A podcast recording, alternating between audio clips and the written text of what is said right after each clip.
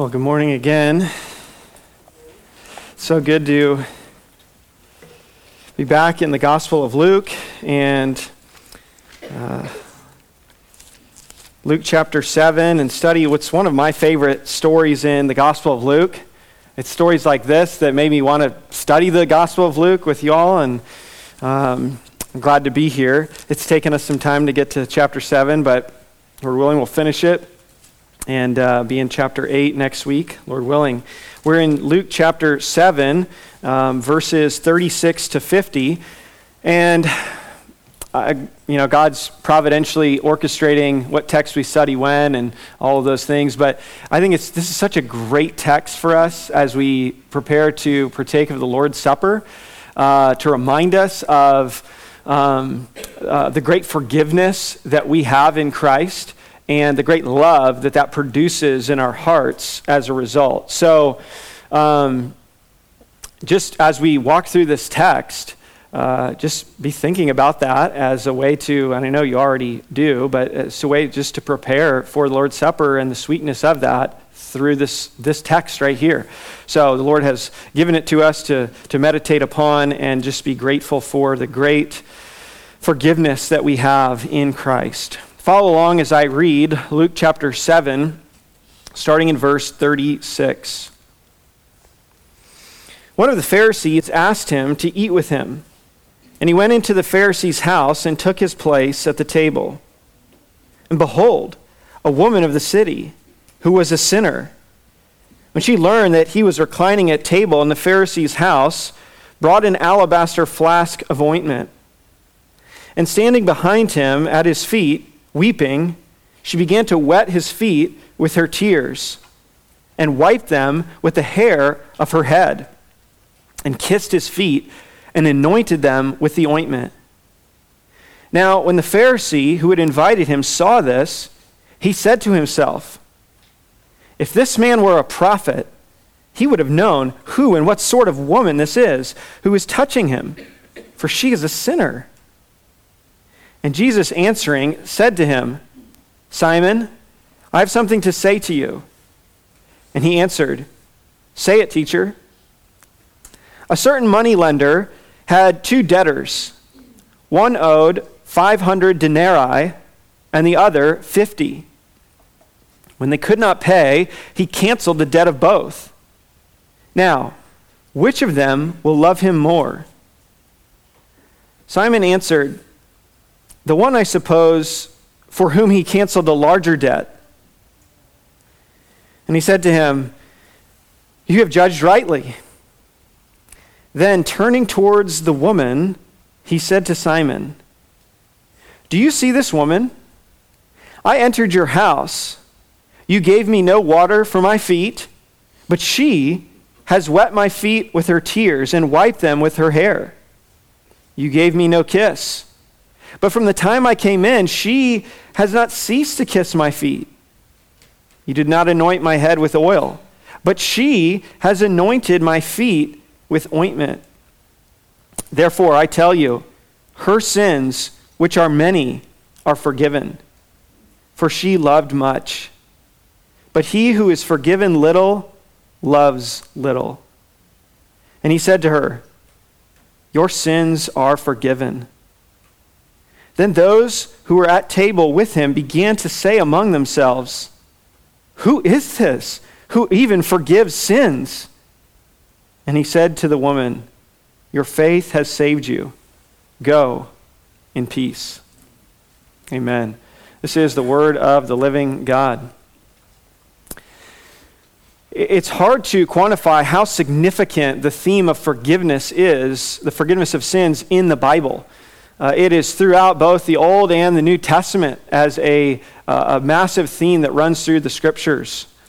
Uh, one of my favorite places to take people when they are struggling with sins that they have committed and whether the Lord can forgive them and they can uh, enjoy the freedom of forgiveness and freedom from the guilt of their sin is Psalm 32, uh, David's confession of his sin and receiving of pardon. And listen to the words that David says as he begins Psalm 32. He says, Blessed is the one whose transgression is forgiven, whose sin is covered. Blessed is the man against whom the Lord counts no iniquity, and in whose spirit there is no deceit. For when I kept silent, my bones wasted away through my groaning all day long. For day and night your hand was heavy upon me. My strength was dried up as by the heat of summer. Selah. I acknowledged my sin to you, and I did not cover my iniquity. I said, I will confess my transgressions to the Lord, and you forgave the iniquity of my sin. The, the, the chapter ends in verse 10 by saying, Many are the sorrows of the wicked, but steadfast love surrounds the one who trusts in the Lord. Be glad in the Lord and rejoice, O righteous, and shout for joy, all you upright in heart. Uh, what I love about this is David uses three of the most prominent terms for sin, and he uses three significant terms for forgiveness. I don't know if you noticed that, but he uses the term for transgression, for sin, and for iniquity. And then he uses terms like forgiveness or for, uh, forgiven, covered, and then uh, counts not. He counts no iniquity. So you could put it like this David says that there is full forgiveness for the totality of sin. No matter what sin, no matter how much sin, God can forgive. And what is the result of experiencing that forgiveness? Well, it can be seen both in what is felt before forgiveness and what is seen after forgiveness. Because David says before he confessed, before his sins were forgiven, it was eating him up. In fact, it affected his body. We are both material and immaterial. Uh, we are body and soul, and they affect one another in various ways. And David, because of his sin, was so burdened that he felt the weight of it, such that he felt it in his bones. He, he was physically affected by the guilt of his sin. But then you look at the flip side at the end of this, he is rejoicing. He is glad. He is relieved by having his sins dealt with and forgiven. And so forgiveness is such a sweet blessing. And then you read a passage like Psalm 130, verse 4, which is somewhat strange to our ears.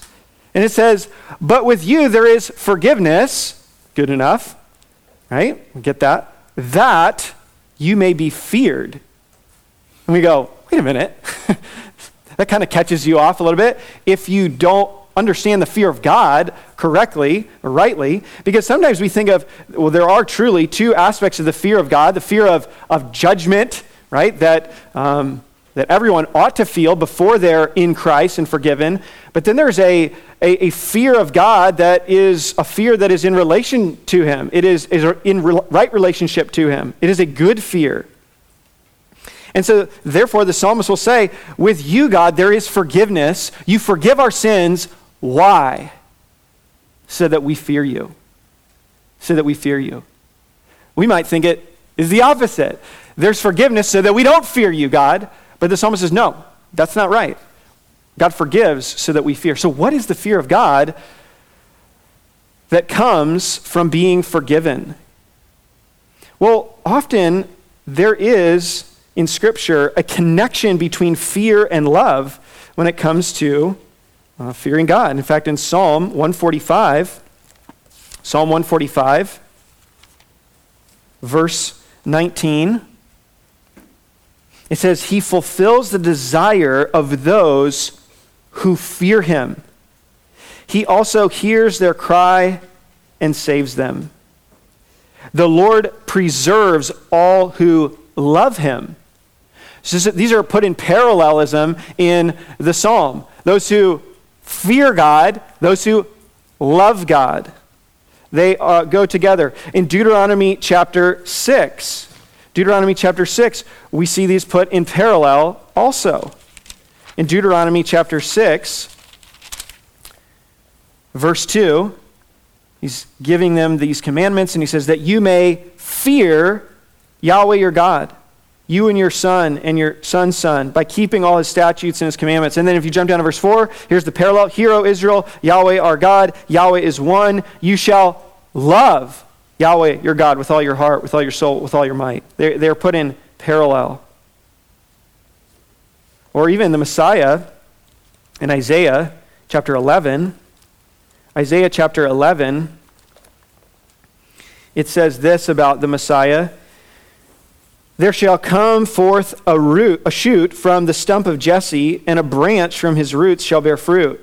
And the Spirit of Yahweh shall rest upon him the Spirit of wisdom and understanding, the Spirit of counsel and might, the Spirit of knowledge and the fear of Yahweh.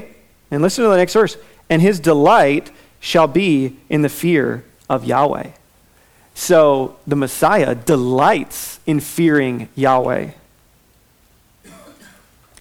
If you go to a new covenant passage, Jeremiah chapter 31, Jeremiah chapter, or sorry, Jeremiah chapter 33, 31 to 33 is all about the new covenant, but chapter 33, verse 8, when Israel receives the fullness of the new covenant, here's what it says, verse 8 I will cleanse them from all the guilt of their sin against me, and I will forgive all the guilt of their sin and rebellion against me.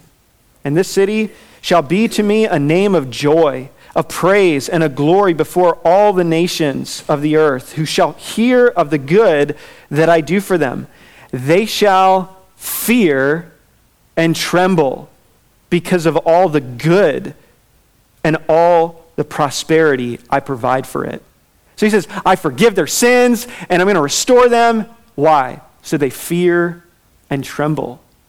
So these are not at odds with one another, having your sins forgiven and fearing God. And I think it starts to help us to realize that, uh, as someone pointed out, and let me just give you a book recommendation if you, if you want to go deeper on this. Michael Reeves has a fantastic book called Fear and Tremble, where he just dives into the scriptures teaching on the fear of God. Really helpful. And he uh, helpfully describes the fear of God as um, this is my paraphrase, is really the intensity of our love for God.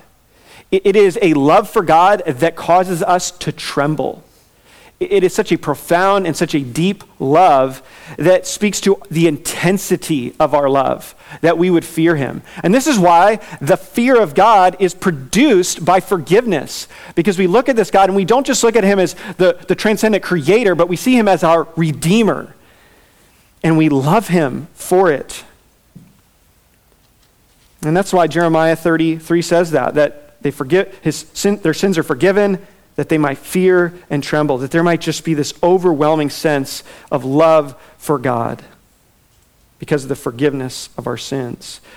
So if you're asking the question in your own life, how do I love God more? How do I grow in my intensity for, of love for God and for Christ? Well, part of the answer is understanding the forgiveness of your sins. And that is the point of Luke chapter 7. The focus of this section is really found in verse 49. Who, who then is this? It, it is referring to the identity of Jesus. What kind of man is this that can forgive, the, forgive sins, who has the authority to do so? And you remember the contrast from last time where you had uh, Jesus telling this story, uh, we call it the parable of the brats, because Jesus is saying, hey, you had all these kids, and, you know, uh, we, we played a song for you. You know, the kids are trying to decide what game to play, and so they want to play funeral, and the one kid says, I don't want to play funeral. And they say, well, we play the wedding song for you, and I don't want to play wedding, you know, and, and, they, don't, they don't want to do whatever. They don't want to believe no matter what, whether it's John the Baptist ministry, whether it's Jesus ministry, they don't want to believe. And that's what the Pharisees and religious leaders are likened unto. But then at the end of that story in verse 35, it says, Yet wisdom is justified by all her children. So, on the other hand, you have wisdom's children, those who respond to Jesus and John's message, which were the same. And so you have this, this contrast of the religious leaders who don't respond, and they're like the children who won't play any of the games. And then you have like people like tax collectors, the worst of the worst kinds of sinners in society, who are receiving, and they are wisdom's children. And then you have this story, which is an example of both. You have a Pharisee named Simon who is like a brat, right? He won't play the game. He, he's inviting Jesus over, but we're not told exactly what his motives are, but they appear throughout uh, the, the story that they are not pure motives in inviting Jesus. And then we see this woman who is, she's characterized as a sinner, and yet she comes to find forgiveness or has found forgiveness, and she expresses that gratitude for it in her profound, extravagant love. So, do you want to love Christ more, more intensely? Well, then this passage is for you.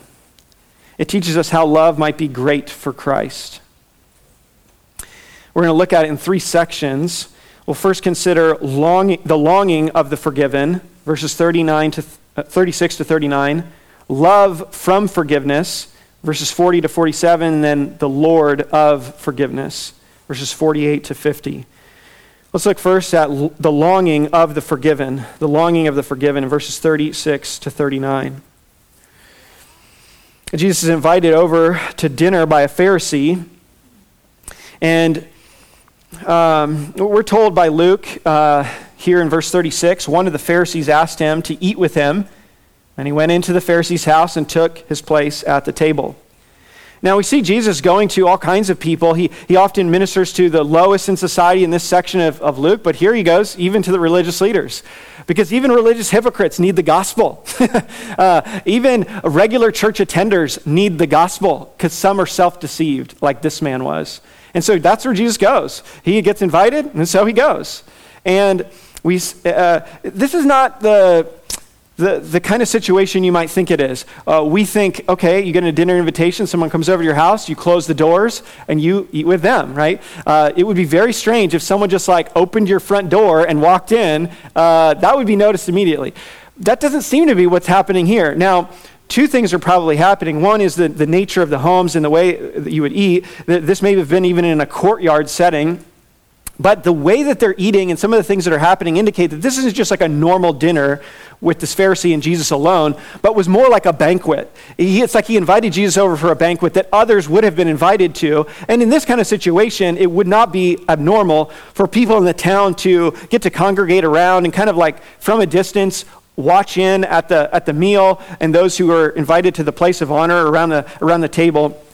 It's not that they didn't sit at tables or, or things like that, but, but at occasions like this, they would recline at table, which was like having a, maybe a pillow uh, on, on the ground. It's like kids, if you, if you, you know, take the couch cushions off and lay them on the ground, you're like building a fort. This is kind of like that. You know, you build a fort on the ground, and you have this little small table on, uh, in front of you, and everyone kind of leans like this, and they put their head toward the table, and their feet extend out away from the table. So it's like a big circle that everyone's feet are on the outside, and everyone's head are on uh, towards uh, closest to the table, and you're just kind of laying, lounging on your side. And that's what we have kind of in, uh, maybe even in the picture of the, the Lord's Supper as well. Um, or sorry, the Passover meal Jesus shares. And that's what's happening here. And so it's, it's at least a little bit more plausible that you could have someone who kind of sneaks into this story and gets as close to Jesus as she does.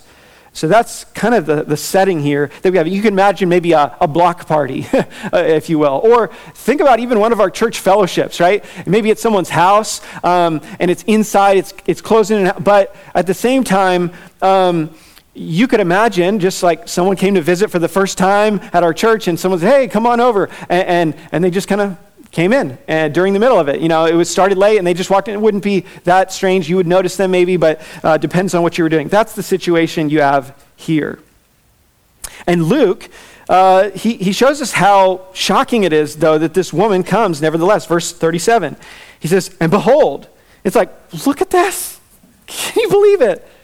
A woman of the city who was a sinner when she learned that he was reclining at table in the Pharisee's house, brought an alabaster, alabaster flask of ointment. Look at this woman.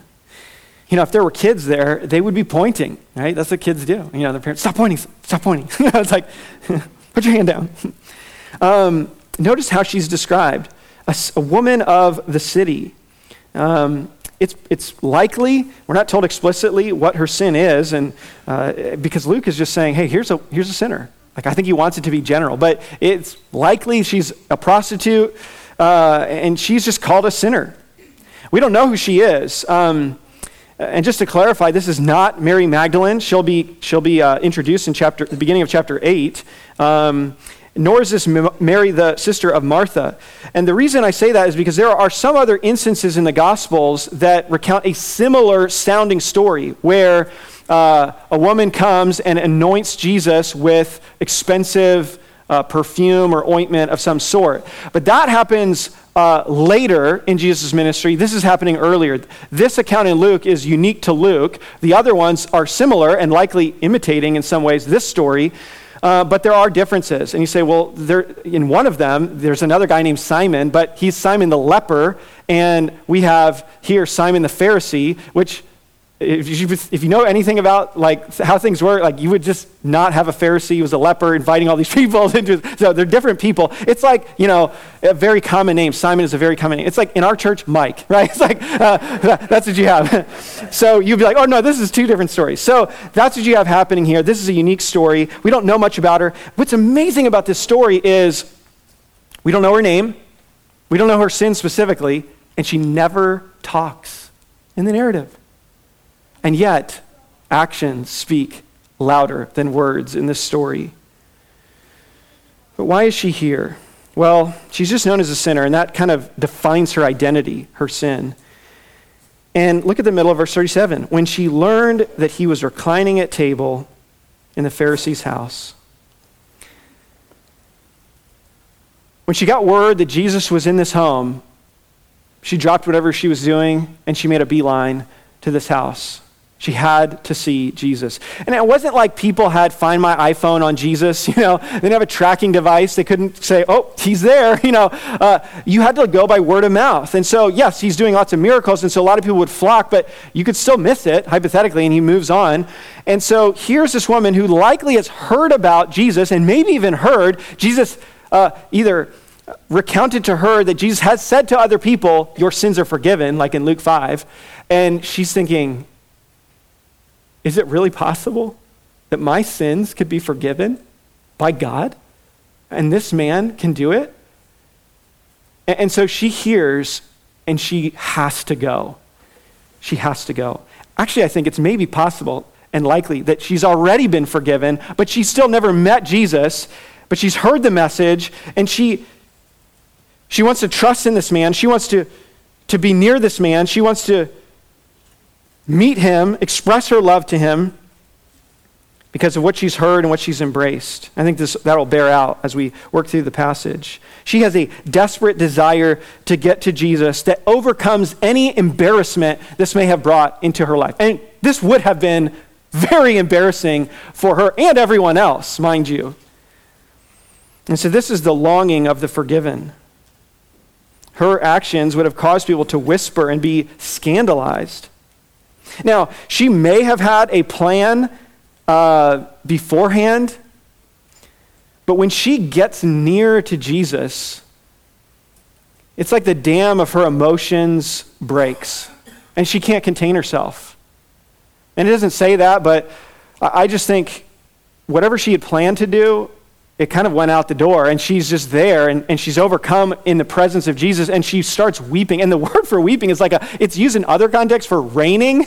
So this isn't just like a few tears on her face. This is intense weeping. She's raining tears on jesus' feet. And this is how close she's gotten to him. So remember jesus and simon are like talking to each other. Their, their heads are towards the table and their, his feet are, are coming out. And so she's able to kind of sneak in move her way through and get down to his feet, and she starts just weeping tears upon his feet.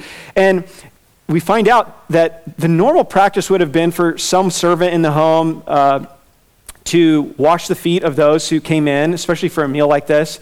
Uh, but that is not what has happened. This, this man Simon did not offer that normal uh, a practice for Jesus. And so his feet are dirty, and so her tears are hitting his feet, and they are mixing with the dirt on his feet. And Luke, the way he describes this is just like point by point. She begins weeping at his feet. And then, she be, uh, as she begins to wet his feet with her tears, she then wipes them with the hair of her head. Now, um, this, this alone, uh, many point out, would have been very um, scandalous, maybe in, in its own right, uh, for a woman to let down her hair like this in public. Um, and yet, she is just, she's not thinking about those things. She's just thinking more practically. And, and you know, I just, I just can't help but think, this is my, how my mind works. Uh, sometimes, like, I don't know if you've ever been eating somewhere and you, you're watching, uh, you know, someone else eat a woman and she has long hair and um, you, you see her, like, turning and you see her hair about to like go into the food, right? And it's just, you just want to say something. You're like, hey, you know, it's like honey. And you're like, no. and it's like about to drift into it. And, uh, and, but yet here, he, here she's, he, she's letting her glory down and she is using her hair like a mop on Jesus' feet to wash his feet. I mean, this is, this is incredible devotion. And yet, awkward, right, for, for those around. And then she begins kissing his feet, and it's like a repeated kiss, and it's, it's, a, it's a word that is Luke likes to use in um, intense situations. We'll put it that way. Because he uses it in Luke 15 to refer to the prodigal son and his father kissing him as he returns to his home. And it's used of the elders as they part with Paul in Acts 20 and remember, Luke writes Luke and Acts, and so he uses this word to refer to these incredibly emotional times. Uh, totally appropriate, but, but yet uh, incredibly emotional. And, and so she's kissing his feet, and then she has this, this ointment. Know, Luke doesn't tell us the cost of it.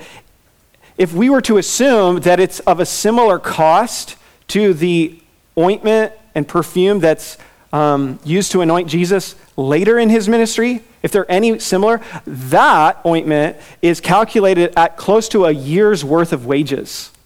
It's like just whatever you make in a year, you know. uh, and you just say, like, I'm going to buy my wife this perfume. That's so, she's not going to like it. I can tell you. You know, if you spent that much money, a year's worth, it's like, what? Uh, so, so th- this is an incredible sacrifice on her part. And, uh, you know, you just have to love the actions of new believers sometimes because no one told her, like, this is what you do now that you're a Christian, you're, that you're forgiven. You know, you, she doesn't know. She's just doing what just seems right to her. She needs to get to Jesus.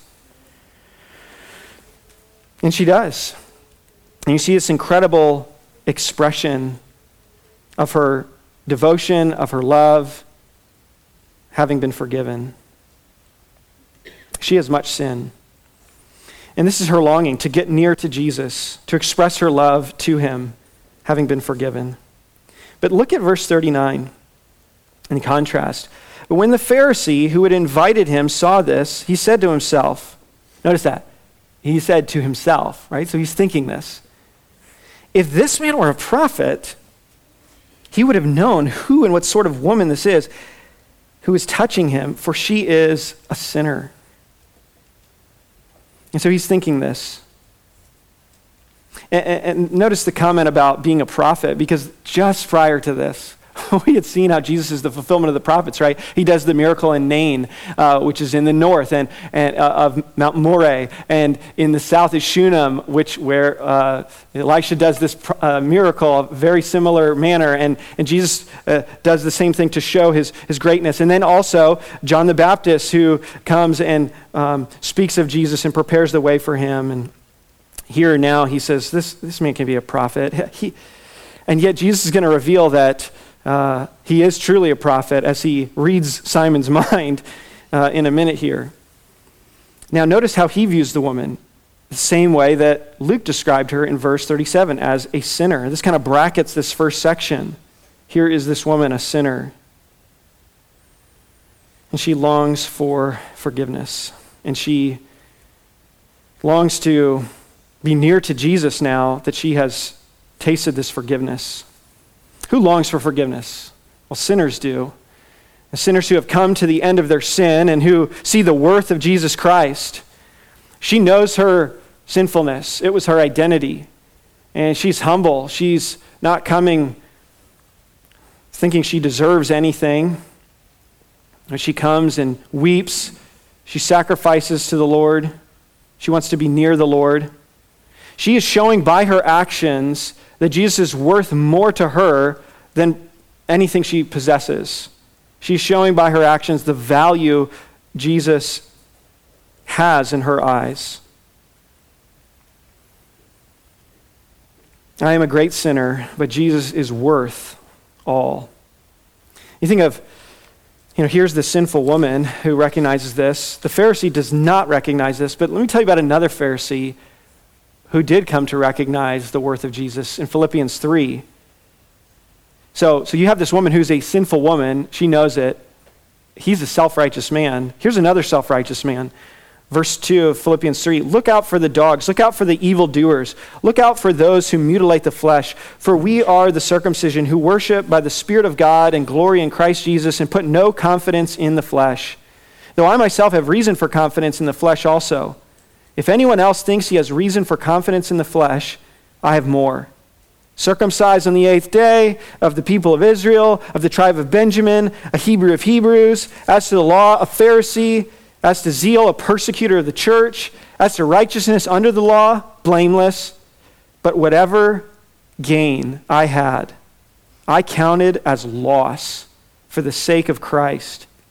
Indeed, I count everything as loss because of the surpassing worth of knowing Christ Jesus, my Lord. For his sake, I have suffered the loss of all things and count them as rubbish in order that I may gain Christ and be found in him, not having a righteousness of my own that comes from the law, but that which comes through faith in Christ, the righteousness from God that depends on faith. Paul came to see that all of his standing was worthless all of his human standing, all of his human achievements, all of his self righteousness. And he came to see that, and he came to see the worth and the value of Christ. He considered everything else as worthless, lost, trash in comparison to knowing Christ. And here, this woman, she sees the value of Christ as well, and she shows it in her own way. So, have you known this kind of longing before, like the sinful woman, like the self righteous man? A longing for Christ now that your sins have been forgiven. Michael Reeves writes this He says, What do you fear more, being sinful or being uncomfortable?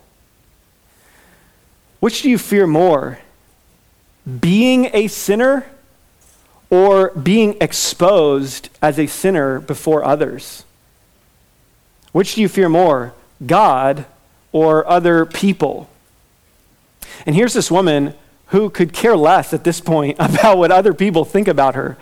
Uh, her reputation is completely shot, and yet she just wants to get near Jesus. That's what she wants. She's not concerned any longer about the people's opinion of her or Simon's. She simply wants to be near to Jesus. This is the longing of the forgiven. Now, Jesus begins to prove this man wrong about not being a prophet in verse 40 and following. And here we see love from forgiveness. Love from forgiveness.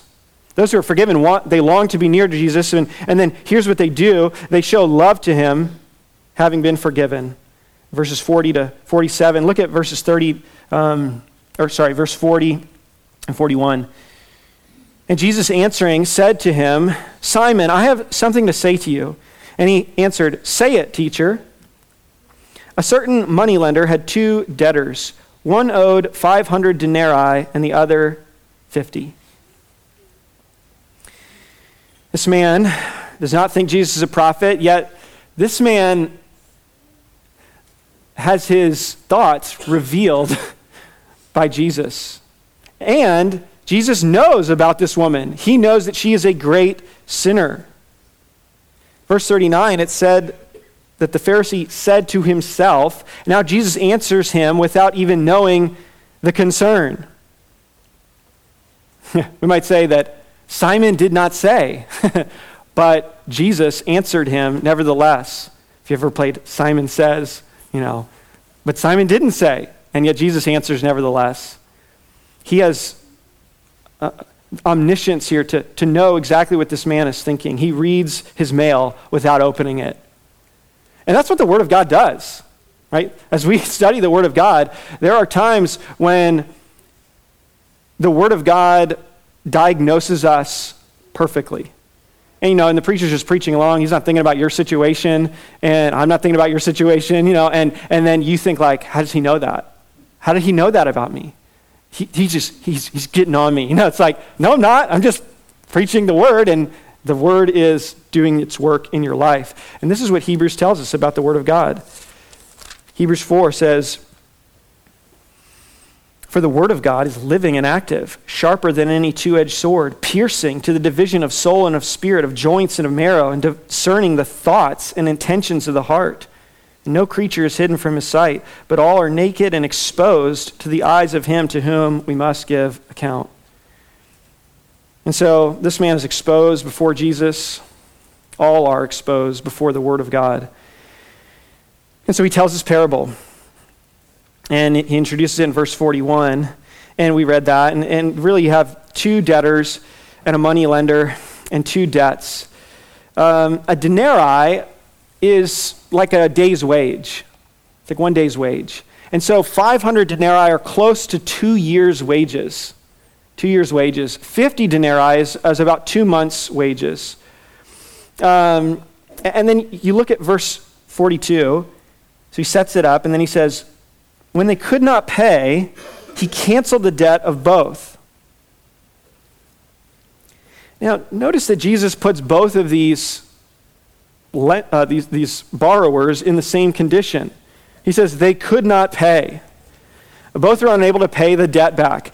And this is the state of every sinner unable, can't pay the debt back. And we have two problems, really. We have the problem of uh, remission and of righteousness. Like, we cannot pay back the debt or make up for the debt we've incurred by our sin. That's forgiveness, right? That's remission of our sins, wiping it away. But we also are unable to obey the law of God in a way that satisfies God's demands for righteousness. So we lack forgiveness and we lack the ability to, to get forgiveness ourselves, and we lack the ability to get righteousness ourselves. And that's where the gospel comes in to meet both of those needs for the sinner. But here is how he sets it up both cannot pay. It doesn't matter if you are a less sinner than another person, because you're still unable to pay back the debt to God. So, okay, if we want to say uh, which seems to be the, the point of this parable, that, that some have, have sinned more, right, uh, than others, or more grievously. It doesn't matter when it comes to your standing before God. You cannot pay it back. But notice how he continues and says, he canceled the debt of both. And the idea of this word is it's like one translation says he graciously forgave them both. And that's a good, good sense of it. And, and, it comes up in a number of other places in the New Testament for God's gracious forgiveness of sinners. And this is shocking.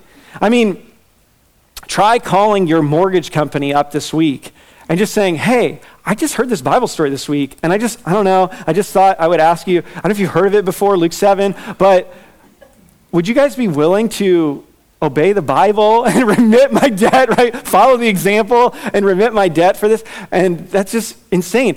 And, and then they're like, what? What are you talking about? No. Uh, and he's, okay, well, what about my car loan? You know, that's a little bit less, right? No, we're not doing that either. This is just so shocking, this story. I mean, it's very understandable, but it's so odd because it would never happen. One in a thousand, this wouldn't happen. And yet, this is the story of salvation.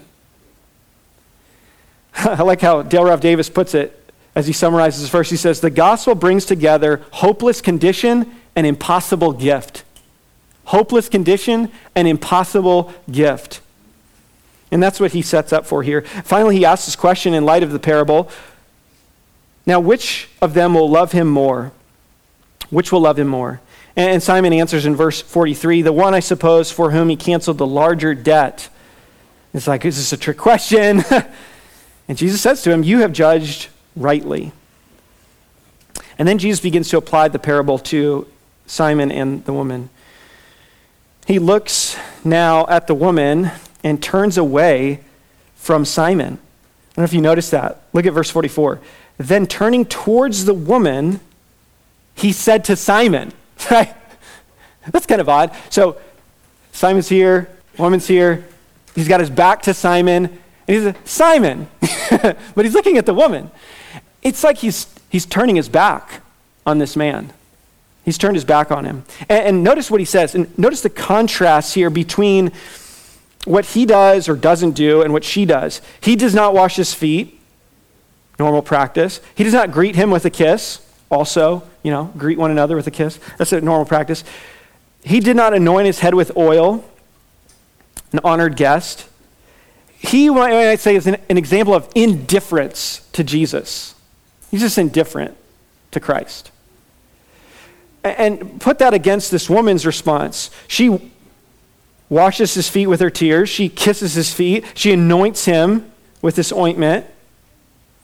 Here's an expression of her love, an expression of extravagant love in, in contrast to indifference. And then we, we see the punchline, verse 47 Therefore, I tell you, her sins, which are many, are forgiven, for she loved much. But he who was forgiven little loves little. Now, let's first deal with this little interpretive issue here. The word for can confuse some people. For she loved much. Uh, the idea is not that she's forgiven because she loved, right? Don't read it that way. Uh, some want to say, therefore I tell you, her sins, which are many, are forgiven. Why are they forgiven, Jesus? Well, because she loved much. So she did this great act of devotion, so I forgave her. That goes completely against the entirety of this story and the parable he just told. That's not the idea. Rather, her love is an expression of her having been forgiven. And Darrell Bock writes this the forgiveness is not a result of the acts, rather, the acts testify to love's presence in gratitude for the previous granting of forgiveness. Another writer says this Jesus' little parable makes the order clear. Forgiveness comes first, produces the response of love. So in verse 47, Jesus is saying that her love is the evidence of forgiveness already received. And of course, our token J.C. Ryle quote of the week her love was the effect of her forgiveness, not the cause the consequence of her forgiveness, not the condition, the result of her forgiveness, not the reason, the fruit of her forgiveness, not the root. Clear enough? also, we could add to this that when he says are forgiven, your sins are forgiven, or her sins are forgiven, it's the tense that it's in in Greek indicates that this is the state in which she is. It is it's actually indicating uh, that this likely took place in the past and it's continuing to have results into the present right? A past action that continues to have effect. And so she, it's implying that she had been forgiven and she's continuing to be in the state of forgiveness. That's what he says in the choice of even the, the tense uh, of verb. In the parable, as we said, it speaks to one who had a great debt, that debt was forgiven, and the result was love. Not they loved the debtor so much and they the debtor forgave the or i mean the, the, the, the lender. No that's not the parable. And so this matches with the parable. And though here then is the great principle laid down for you and me jesus says he who is forgiven little loves little he and the flip side would be true as well she who is forgiven much loves much and here's the marker of true saving faith or one major marker love for christ Love for Christ. Uh, do you love Christ? Not, not do you love him as much as you want to love him? uh, of course, all of us say, no, I don't. But do you have any love for Christ? Is there love for Christ? 1 Corinthians 16 22 says, says this If anyone does not love the Lord, he's to be accursed. He's to be accursed. He's not saying you need to love the Lord to earn your salvation. He's saying, hey, if you don't have love for the Lord, this is your condition, this is your state. It indicates you're not saved. How could you have your sins forgiven, wiped out, and yet remain indifferent to Jesus? Right? It's, it's just impossible. Of course, there are times where we may grow cold in our love for the Lord, and, and we might feel a sense of indifference, and yet there's still s- some flame of love there for Him. What, what do you do in such times? And I think this passage is so instructive for us. I think it, it encourages us to reflect upon the great debt that we had before God and the great love that Christ has shown in the cross, in the gospel, we, we need to contemplate this incredible debt that we had that we could not pay, and then to remember the grace of the Lord Jesus and his willingness to forgive. And this begins to fan the flame again. We begin to move towards God, trembling in this right kind of fear when we have the cross in our minds. Because what is it that changes a, a dread fear of God in the sense of fear of judgment to a loving fear of God because we're his children? And it is the cross. The cross is what transforms that. Forgiveness is what changes that dynamic so that we don't fear God in judgment, but he's our father. We, we fear him, we love him with this intensity of love because despite all of our sin and transgression and iniquity, He's given us full forgiveness for the totality of our sins.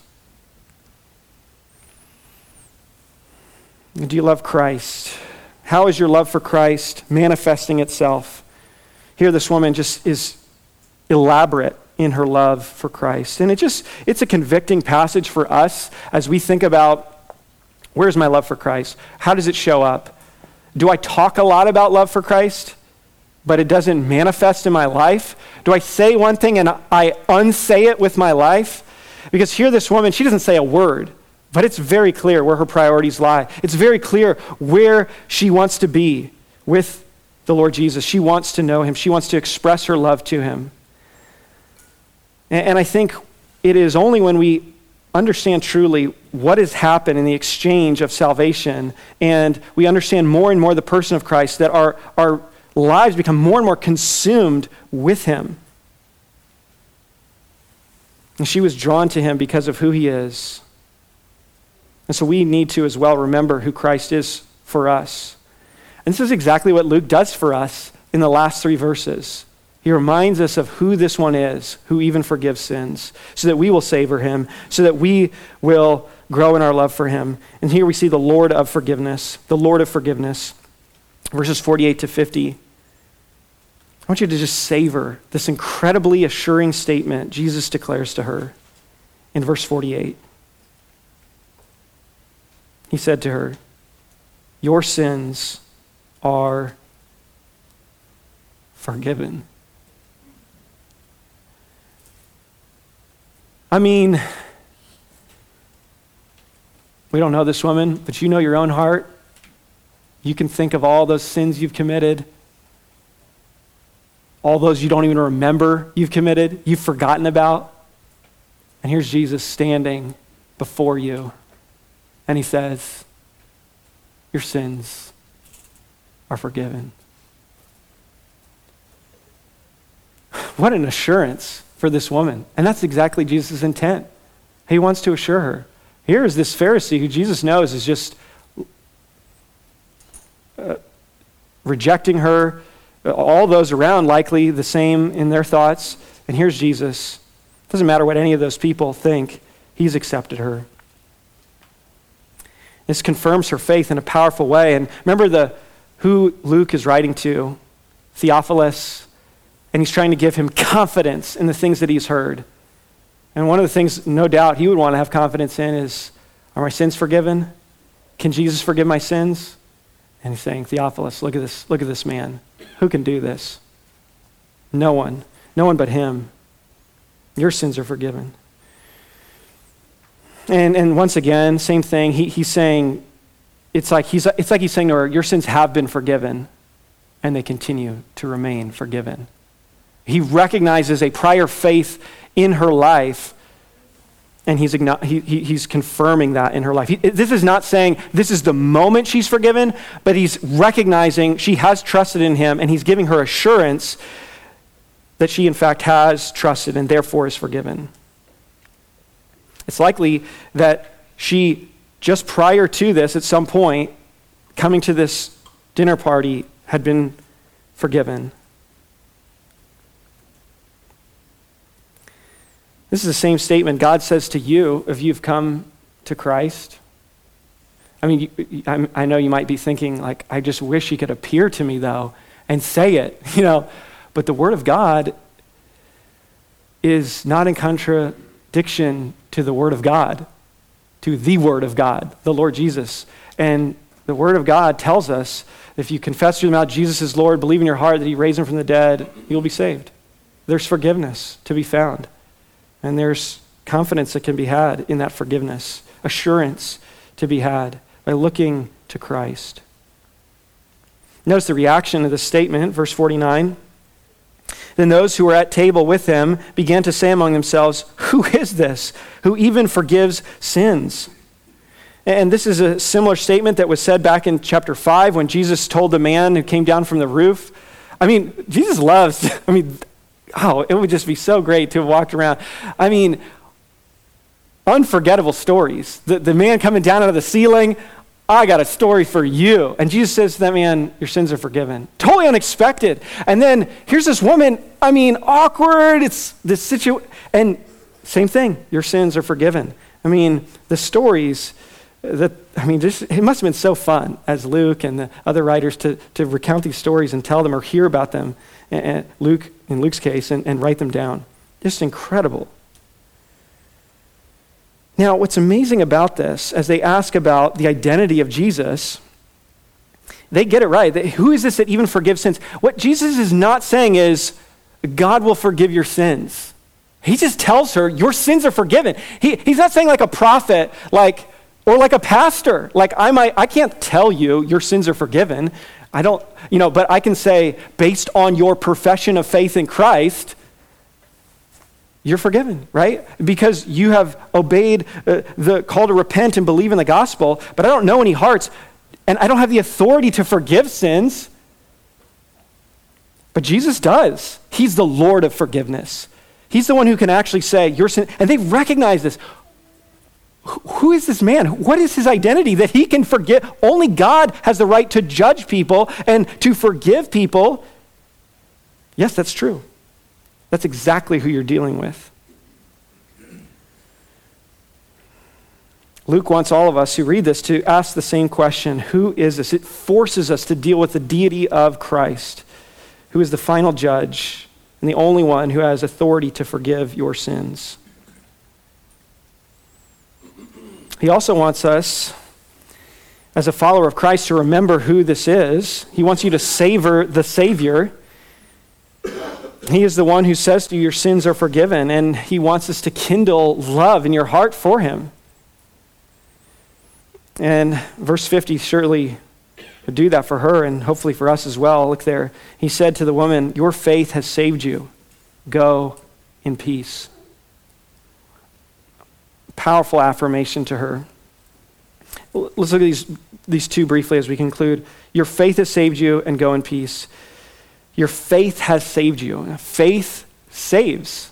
Faith saves. Now, to be technical, uh, faith, uh, faith saves because of what it looks to or who it looks to, right? Faith is the instrument by which we receive Christ for who he is. So, faith, like in and of itself, devoid of an object, does not save. But faith in the object of Christ saves. Faith is the instrument. Jesus' person and work are the ground of our salvation. Faith is the instrument that looks to Christ. So we've said before faith or trust is the ring that holds the diamond, which is Christ. Or I just found this helpful illustration uh, John Piper uh, wrote in a, a book of his I was, I was just looking at, and he says this faith saves the way swallowing a pill heals. But the pill, not the swallowing, contains the disease killing agent, the health giving power. Faith receives Christ, Christ saves, and in that sense, faith saves. So faith is the appropriation of Christ, it is the receiving of him, and he is the one who saves. It looks to him. And so, therefore, to, to have saving faith, you have to recognize that Jesus is the Savior. He is Lord, that He is the one who can forgive your sins, and therefore you rely upon Him. You trust in Him to do that. And then finally, this last statement, He says to her, Go in peace. It, if you have looked to Christ in faith, then you are saved, and the result is peace. Peace with God. Romans 5 1 tells us, Therefore, since we have been justified by faith, we have peace with God through our Lord Jesus Christ. Faith alone, grace alone, Christ alone, for God's glory alone. That's what we see here. It's been said there's only two kinds of people great sinners who know it, and great sinners who don't. And this woman sees it. Listen to J.C. Ryle as he applies this text to our hearts. He says this quote, Forever let the mighty principle laid down by our Lord in this passage abide in our memories and sink down into our hearts. It is one of the greater cornerstones of the whole gospel. It is one of the master keys to unlock the secrets of the kingdom of God. The only way to make men holy is to teach and preach free and full forgiveness through Jesus Christ. The secret of being holy ourselves is to know and feel that Christ has pardoned our sins. Peace with God is the only root that will bear the fruit of holiness. Forgiveness must go before sanctification. We shall do nothing till we are reconciled to God. This is the first step in religion. We must work from life, not for life.